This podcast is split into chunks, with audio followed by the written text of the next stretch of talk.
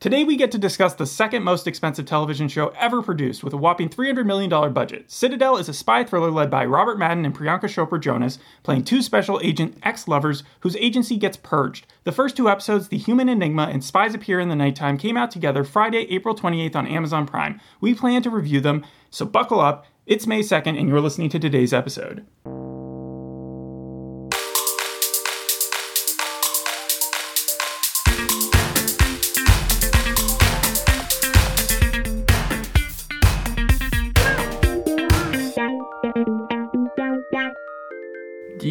Know what people, what like reviews have said about this show? I can make my guesses. Okay, great, because I actually have a game here that could that we'll That see how well you do with Factors that. into that. Yes. Great, let's start it off. Because there's game. like I have newspaper articles. These are all based on titles for reviews for this TV show, but one of them is fake, and Got I have it. four options here. So the first one is the Global Mail said Prime Video's gigantic spy series Citadel is alias for wealthy, sexy dummies. That's true. The second one is Rolling Stone said Citadel is a 300 million disaster for Amazon. Number three is Variety. Wait, Ti- what? Does the second one say that again? The second one, Rolling Stone said Citadel is a 300 million dollar disaster for Amazon. Okay. Third one, Variety said Citadel is a business plan in search of a show. Okay. And then the last one was the Daily Chronicle said the epic world building and action packed thrills of Citadel will leave you breathless. Um, So that's the Global Mail, Rolling Stones, Variety, and the Daily Chronicle. and only the Daily Chronicle said a positive thing. Damn. Um, I'll go ahead and say that they all sort of sound plausible. Uh, I'll go with the third one. Is it the third the one? Variety about Citadel being a business plan in search of a show. yeah, sure. Uh, no, it was actually the Daily Chronicle. Again, the epic world building and action packed thrills of Citadel will leave you breathless. I'm See, not even. I thought that you would at least include one positive one, though. well, that's kind of why I did. it. I'm not even sure if the Daily Chronicle reviews. I know, TV but shows. I. Oh man. Okay. Yeah, it sounded the most fake, but again, I just feel like the show can't be trashed everywhere. Well, I mean, again, the Global Mail didn't say it was bad. They said it's a gigantic spy series that's alias for wealthy, sexy dummies. I don't want to ostracize the fan base who might like this show right off the Yeah. bat with our review. But you started with three negative reviews. I'm probably not going to give it the most positive review, but I will say I did have fun watching it. I enjoyed it, but not for the reason that I think the show runners would have wanted me to, who were the people who made the Avengers series, right? Uh, yeah, I mean, the Russo brothers were executive producers on it. They also and- talk directly about it in the like declassified thing that comes after the show, and they're, they're the ones who are like interviewing. for it and Interesting. So it did actually have one of those because this is like you said on Amazon Prime, and I didn't know that they actually go into the episodes. Yeah, it wasn't at the end of the episode. It like gatewayed into a different link, which it showed like a six minute clip where they were they they talked to the stars, and it was the most trivial, basic stuff that you would expect. Um, but really, I would normally give this show a lot of leeway because it's a pilot, because it's introducing a new world, it's a creative idea. Of course, but the grading scale has to be super tough on this because it's three hundred million dollars worth of production value. So you really have to take that into account. And I feel like what the show is really trying to be is what it is in the first twelve minutes. And so I really want to concentrate on those first 12 minutes. I want to break them down. I want to start talking. I want to give you all the facts about those first 12 minutes and tell you how I Yeah, felt about because them. correct me if I'm wrong. It's like a train thing, right? Yeah, it's a train and it's splashy. So you got this intro, which is a condensed version of the full show. It's a romance, it's an action, it's a drama. You got these cocky, brash, uppity pair of spies. It's like Bullet Train mixing with a Bond film, mixing with Kingsman, mixing with Mr. and Mrs. Smith and Chuck. It seems like all TV the things that you just said, I I enjoyed. At That's least. what it's all trying to be. That doesn't mean that it is successful in being it. So it kicks off on a train traveling the Italian Alps, which got me super excited. Why? Because you and I have been on the train that I think that they were trying to be on, the Bernina Express, which goes from Milan to Zurich. And we took that panoramic viewing experience. But the difference is that the seats in this thing are super luxurious and classy, and they have a dining hall, and it makes it look way more oh, fancy. Oh, okay, so they're- they're on the good that we- train. Yeah. No, that anything that we experience. And Bernina Express is the good train. So I don't understand whether or not they filmed there or if they made a different set and then they also like I, I don't know exactly what happened, but it's not the Bernina Express, and it also is at the same time. We start off with Nadia, Mrs. Jonas. She's strolling down the aisle in her bright red dress. She lifts an ID card off her mark. The dude's name is Gregor Yovanovich, and he's got a briefcase full of uranium. She takes a seat, patches into the man in her ear, which is Bernard Stanley Tucci, uh, who gives her the lowdown on the crazy gadgets in her purse. Now, you might be wondering, why didn't they go over this earlier if this is the mission? beats me. She's sitting there talking to herself, trying to keep a low profile in a silent cabin full of people, dressed like she's about to go to the opera. That's when Mason, Robert Madden, walks right up behind her, flicking a lighter pretentiously.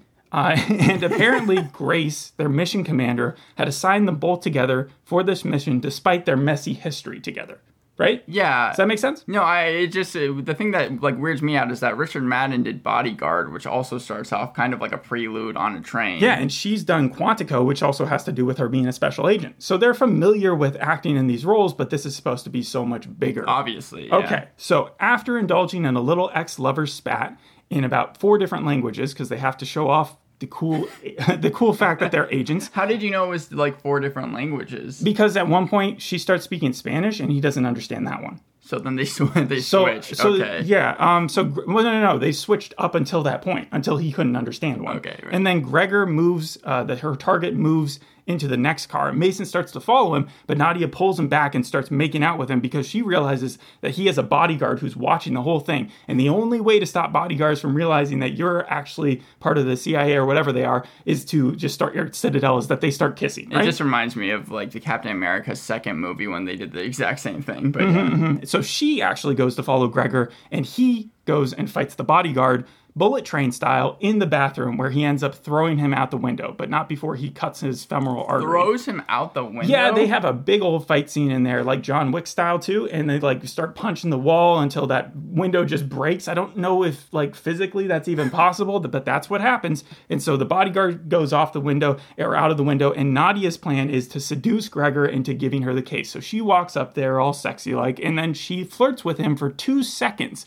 Then she takes out her gun. Wait, so new plan, threaten his life. Gregor asks if she's MI6. She scoffs and exposits to the whole world that she's Citadel, the best agency around. Gregor is stunned. He's floored. He cannot believe it. He says, But Citadel, they're a myth. And then he looks at her and he says, Actually, Nadia, I know you're Citadel. I eat Citadel agents for breakfast. Wait, what? He doesn't actually say that, but like that's basically what he means. I'm Manticore. And with a reverse Uno card, now he has the upper hand because a bunch of Manticore agents stand up. They shoot all the people in the dining Wait, hall. stop, stop. Hold Yeah. on. I, I need to stop you here. Wait, Yeah. so you're saying that he was at first He was just faking. surpri- So why did he fake that he was surprised? No reason. Heck, if he knew who she was, he could have shot her when they saw them making out. Like, they definitely didn't have time to get their guns at that point. Whatever. So a fight ensues. Mason and Nadia, because at this point Mason has rejoined the fight, uh, come in and uh, kill all these bad guys. But Gregor's got one more ace up his sleeve, right? He detonates a hand bomb, blowing up the car and derailing the entire train. Yeah, this is literally just Bullet Train. That's what the end of the, that film is. Yeah, well, they all go crashing into the sea, right? I don't Into understand. the sea. Okay. Yeah, I don't understand what the theatrics were all about because, again, if their whole mission was to trick Citadel and kill Nadia, they could have done that in the first car right at the start of this entire episode. But instead, they go through all these theatrics. I'm left with a lot of questions. Your question might be Were they in the blast radius of him setting off a bomb? And the answer to that is yes, they were. And nothing happened. They absolutely were, but they had plot armor because this is the first episode. And uh, uh, honestly, like Yovanovich probably should have known that. He shouldn't have been trying to kill off the two main characters in the first scene. Anyways, that's where the intro plays, and we don't see Nadia again Wait, what? That's until it? the very last second of the episode, where it's revealed that of course she survives. She just goes, and that's that's how they end the first episode. However, follow Mason. the, yes, Mason is the main character of the next what 40 30 minutes, right? 40 minutes, He think, wakes yeah. up and it's Bellagio, Italy, which I looked it up, close to Milan, which means it was the Bernina Express. And, but he can't remember who he is, right? Mm-hmm. He's having a Bourne Ultimatum experience, which they even make fun of, and also Bucky from uh, from, From, from Captain, America. Yeah. Yes, they even showed a shot where he fell into the water, which looked a mix like Skyfall and also like Bucky and Captain America, where they fall into the water. They like to retread a lot of different storylines here. Then eight years go by.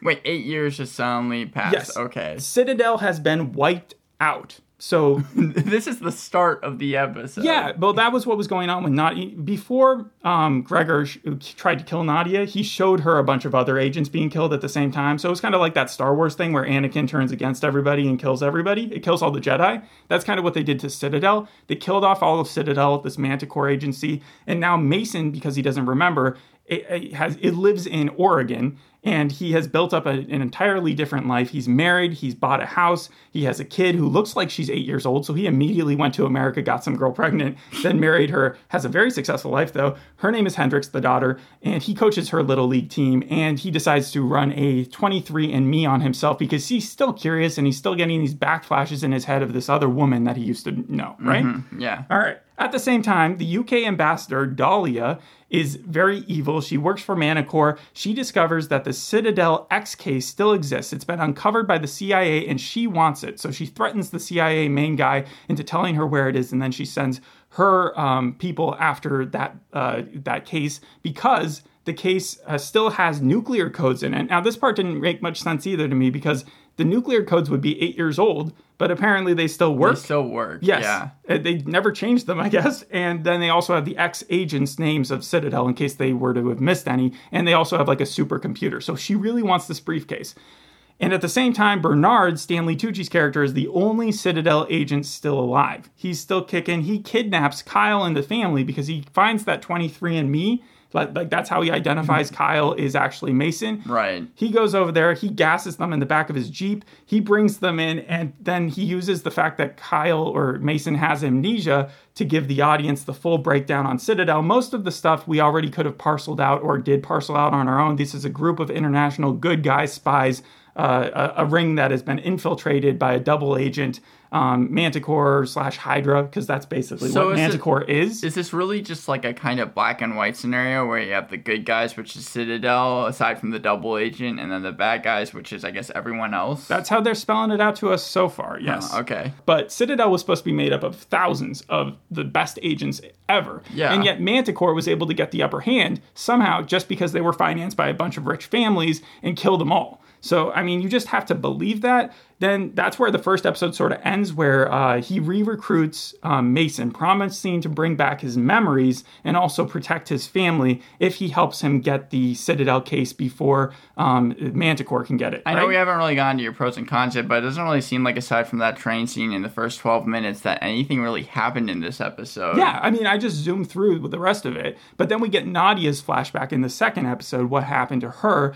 She flags down a car because, of course, she also took that fall into the ocean and she's barely alive. She also got, I think, shot. And so she wakes up. She's been kidnapped. The kidnapper was nice enough to take out the bullet and was going to sort of protect her, but also like molest her, probably.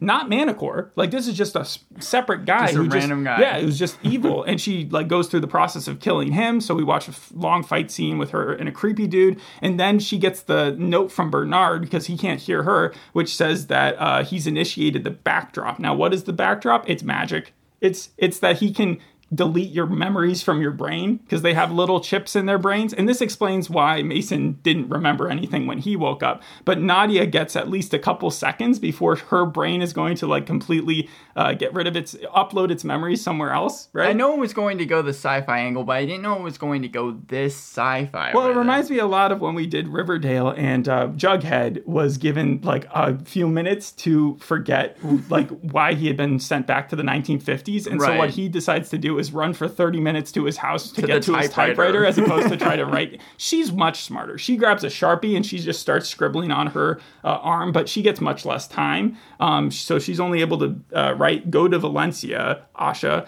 Um, which beats what Jughead said. I forgot what his his note was, Like it was words, pointless. yeah. Yeah. So then eight years go by. We're back at Bernard and Mason as they head off to the Manticore base in New York City. And Mason just walks right in. And Bernard just talks him through it. He takes the case. He gets out of there with a little bit of heist music. Suddenly the mission's complete. Bernard, being a tech genius, doesn't assume that the case is bugged. So he just starts chumming it with uh, Mason, telling him about how he just needs to open the case, which still works. Like Mason's had his brain um, scrambled or whatever, but the security clearance for him is still like a okay. Eight years later, he opens the lid. He sees a bunch of people's memories just in there in little vials that he needs to inject with himself into himself. So he's going to he get just- all these people's memories. no, he was just going to grab his own. Oh, I so was he, get- say. he gets his own and he's about to stab himself. But of course, that's when the bad guys show up. Uh, you've got the Davik and Anders. They're these twins who work for the UK ambassador, and they shoot Bernard through the back through his car while he's driving. And so you're like, okay, well, he's dead, right? And that's when Mason's vial breaks. So he freaks out. He still has the laptop with him or the briefcase. So he grabs that, jumps into a car, and like gets away. But uh, then we find out because either Davik or Anders, they again twins, so I can't tell which is which. He walks up to Bernard and he's like, "Oh, I've got a surprise now." So it's pretty clear that Bernard has survived. Uh huh. Uh huh. That comes into play later on. Then we jump to Nadia. She, of course, is in Valencia. She followed her own advice. She uh, manages a restaurant there, and uh, lo and behold, Mason is able to get there. Now, what's strange about that is the tracker is still on the case. And so they're still following him. He had to go to JFK, drive to the airport, wait for a flight, get on the flight, go all the way to Valencia, then get into an Uber and go to the restaurant she was in, find her and start talking to her before this Manticore agency that was able to take out all of Citadel was able to intercept him he, he doesn't even have able- memories on like how he wasn't able to get caught earlier doesn't make any sense. So really, the rules for Nadia. the show, the rules for the show, just kind of Yeah, and the amount of places that they show us, they keep on showing us cut flashes to Italy, Miami, Wyoming, New York City, Oregon, Chicago, Valencia. Too many scene transitions. Did New York look like New York?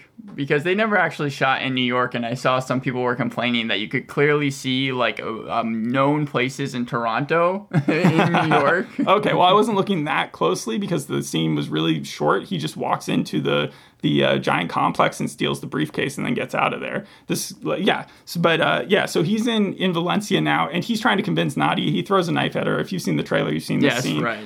Yeah, and she basically only believes him when he shows her the case and it opens up for her and she sees that her memories are in there as well as but hers haven't been broken and that's when the bad guys show up. Apparently the police are very slow in Spain, so the terrorists can walk in and start shooting up the restaurant. Everybody scrambles, um, but like they don't show up for a really long time, giving uh, Anders the time to beat up both Mason and Nadia. And right when he's about to kill them both, I think, that's when uh, Nadia decides to inject herself with the memories, and wabam, she's a super agent again. She takes out the mercenary, but leaves him alive, and then she uh, takes Mason with her, and they get out of there. And the cliffhanger here, which also kind of sucks because we already knew it, was that Bernard was alive. Now he's meeting with the uh, UK ambassador, and she's threatening him and saying, "Well, I can make you talk." And that's about the end Yeah, of the they- I entire mean, first two episodes. They weren't going to kill off Stanley Tucci, even though Well, this is only going to be six episodes long. it was so obvious that they weren't going to kill off Nadia either. Yet both of the cliffhangers were we're going to kill them off, but no, we didn't. So I I mean, as far as a show, you really don't have to do much to have a good cliffhanger, and this failed at that. Uh, my question really is, where did the money go? Seriously, did they actually like go to most of these places? If not New York, did they go to the places Yeah, that they went no, to? Because the action scenes look okay, but three hundred million dollars, no. Okay, I have I have the story of how this show kind of came to be, but I- to answer last- your question yeah. first uh, about like them going to multiple different places, they did. They shot in Of course London, they did, yeah. including Birmingham, London, Lincolnshire, Europe, Valencia, Spain, as you were talking about, Slovenia, which is more Central Europe, North Africa, Morocco, which is known to have good tax incentives, probably the reason why they shot there, and finally Atlanta, Georgia. oh, they were interested about saving money. well, Atlanta, Georgia, they mostly shot for reshoots, but uh, you said you had like one more thing. right? Yeah, I mean, if you take the last seasons of Game of Thrones, The Last of Us, and Westworld combined, Mm-hmm. it comes out to less than this. Warner Brothers scrapped the Batgirl movie for ninety million dollars. That's Yeah, it- one third of this. If they wanted to make a movie, they could have made a movie that would have been on the same level of like Spectre and stuff. It was conceived to be a series with innovative and global storytelling, having five core shows revolving around a different country and all supposed to be taking place in the same world. And Joe Russo even said that this was harder than Marvel, considering that everything was brand new and referred to it as flagship show. I, I don't know what to say to that because it's just uh, how is it harder than doing Marvel where you have to like uh, deal with all the comics and, and make sure that the writing works together. I don't understand why this show is if it was just like the Equalizer, if it was just on an NBC type uh, network, then it would make sense. I would probably give it a, a way past it. I'd give it like a seven out of ten. On positive notes, Stanley Tucci is pretty funny in it. The two leads are super attractive, and the action is pretty good. The plot is downright pretty funny bad, like not good, just like you laugh at it and uh, and that is supposed to be the Bernina Express. But still, I have to give it a four out of Most ten. most of the reviews that even were positive were like really calling it dumb fun. I have how it all came to be. Do you want to hear the story? Yes. Because okay, so what happened was Amazon really greenlit the show after an executive Jen Salke approached the Russo brothers about executively producing a multi-series spy franchise from scratch. Sure, I can see why they did it. I mean, the, the Avengers movies are hugely And, successful. yeah, and that's the reason why they and were so they were the like, "We're going to throw a bunch of money at you." I'm saying again, why did they choose this plot? Well, hold Yeah. on, hold on, hold on. There's there's more to this. And they agreed, and then Amazon got really excited. They got even more excited when they assembled the writing team, consisting of John Appelbaum and Andrew Nemec for screenwriting. They have their own production company known as Midnight Radio, which has done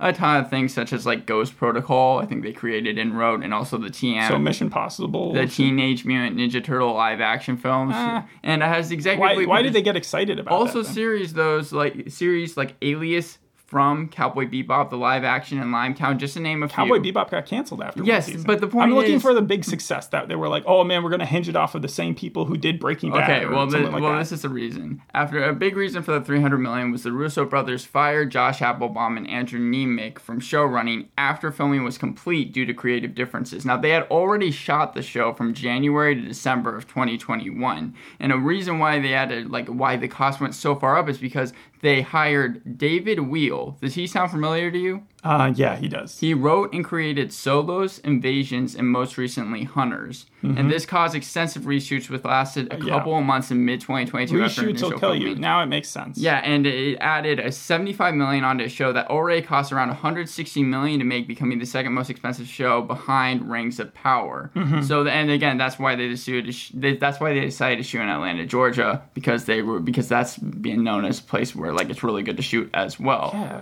Okay. All right. All right. That's making more sense now. So you said that you would give it a four out of ten. I would give it a four out of ten. I, I have to ask them why do they keep on giving away so much in the teasers? So they end the second episode, then they show us a quick flash for the rest of the season, and they kind of do what The Walking Dead does, where it's like you're able to tell what happens, and you're like, why are you giving so much away? One of the two, Nadia or Mason, was the double agent for Manticore. Like that's almost clear. Um, Mason's family gets found, uh, so they're going to be in trouble, and then Nadia chooses to teach Mason because he doesn't have his memories how to become a spy again, and then obviously they're going to get together.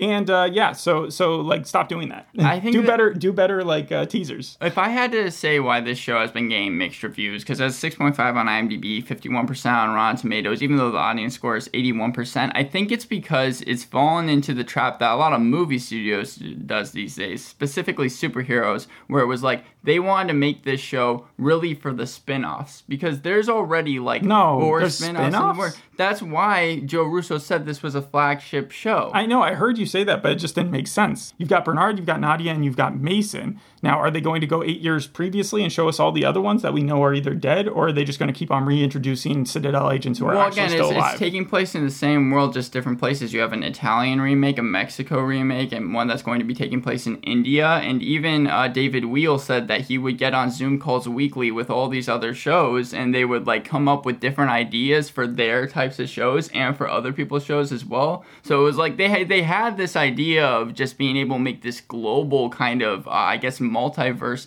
But I guess it just didn't really work out it's in just the bland. end. It's too bland for that. Like this is the most basic. Uh, an agency getting purged, or a person who's having to fight against an agency that they used to work for. That's every spy movie ever. Yeah, I mean, Rolling Stone said Citadel falls far, far short of transcendence or even goodness, is bland, generic, and almost shockingly cheap looking. Oh, it's no, no, no. That I would say it's it looks fine. However, The Guardian gave it four stars, saying, I can only hope the addictive magic translates each time. Everyone deserves to have this much absurd fun. And then Decider said to stream it. So you're getting like all these kind of different places. But overall, I'm not, I think it's already been renewed for a second season, but I'm not sure what really the plan is at this point. Because like they're trying to make fierce connections. The Indian show is the one that is so close to being like finished apparently. In fact, they even got some of the people that directed, wrote, and produced this uh, version of the show for the Is Indian Priyanka Chopra going to be in that because she speaks Hindi? They there there's been teases that they might bring people from the cast of the US version over to India, but nothing has been confirmed as of yet.